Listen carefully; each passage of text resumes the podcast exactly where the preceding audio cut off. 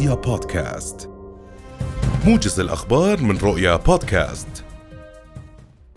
تناقش لجنة السياحة والآثار والخدمات العامة النيابية اليوم آخر المستجدات فيما يتصل بإضراب ينفذه محتجون في قطاع النقل وكان اللقاء النيابي قد خلص أمس إلى تشكيل لجنة نيابية حكومية تضم رؤساء لجان المالية والطاقة والنقل النيابية مع الوزراء أصحاب الاختصاص لبحث حلول عاجلة قدمها رؤساء اللجان والكتل النيابية في ملف النقل وغيرها من المقترحات.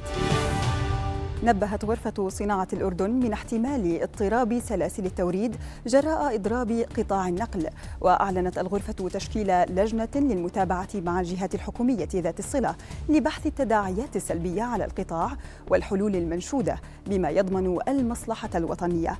وشددت الغرفة على أن استمرار الإضراب سينعكس على المواطن الأردني في قادم الأيام لجهة ارتفاع أسعار السلع وتوفرها في الأسواق وأوضحت أن تراجع وتيرة التخليص وشحن الحاويات المستوردة من المواد الأولية والخام يؤدي إلى تأخر عمليات التصنيع واضطراب سلاسل التوريد والإمداد.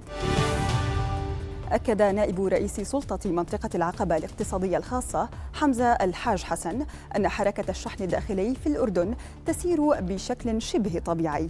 وتحدث الحاج حسن لرؤية عن تكدس بضائع في ميناء العقبة خاصة في ساحة الوارد لافتا إلى أن السعة التخزينية فيها وصلت إلى 75% وطالب الحاج حسن بإعداد ساحات جديدة لتخزين الحاويات لمحاولة التقليل من أزمة التكدس بحسب وصفه.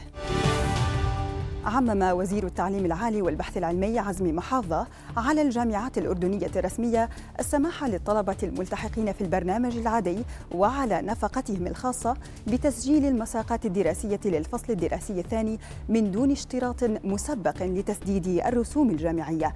ومنحت الوزارة بذلك طلبة الجامعات فرصة للتسديد حتى بداية أسبوع السحب والإضافة للفصل الثاني المقبل وفقا للتقويم الجامعي المعتمد في كل جامعة من دون أن يترتب على الطلبة أي غرامات مالية. تبنت عصابة داعش الإرهابية هجوما استهدف فندقا يوم أمس يؤوي رجال أعمال صينيين في العاصمة الأفغانية كابول واستخدم في التفجير عبوات ناسفة وقنابل يدوية وأسلحة نارية. وأسفر الهجوم عن مقتل ثلاثة أشخاص وإصابة 18 آخرين. من جهته قال ناطق باسم شرطة كابول إن ثلاثة مهاجمين قتلوا فيما اعتقلت الشرطة مشتبها به. توصل ممثلو دول الاتحاد الأوروبي إلى اتفاق يقضي بتقديم حزمة مساعدات مالية جديدة ضخمة لأوكرانيا وأفادت بعثة جمهوريه بعثة جمهورية التشيك عفوا لدى الاتحاد الأوروبي بأن مندوبي الدول اتفقوا بشكل عام على حزمة المساعدات لأوكرانيا بحجم 18 مليار يورو وفرض ضريبة على الشركات الكبرى بنسبة 15% على الأقل. قتل خمسة متظاهرين في البيرو أمس خلال تظاهرات مناهضة للرئيسة الجديدة دينا بوليوراتي ما يرفع حصيلة ضحايا الاحتجاجات إلى سبعة قتلى ويطالب المحتجون باستقالة بوليوراتي وإجراء انتخابات جديدة والإفراج عن الرئيس السابق الذي أوقف إثر عزله.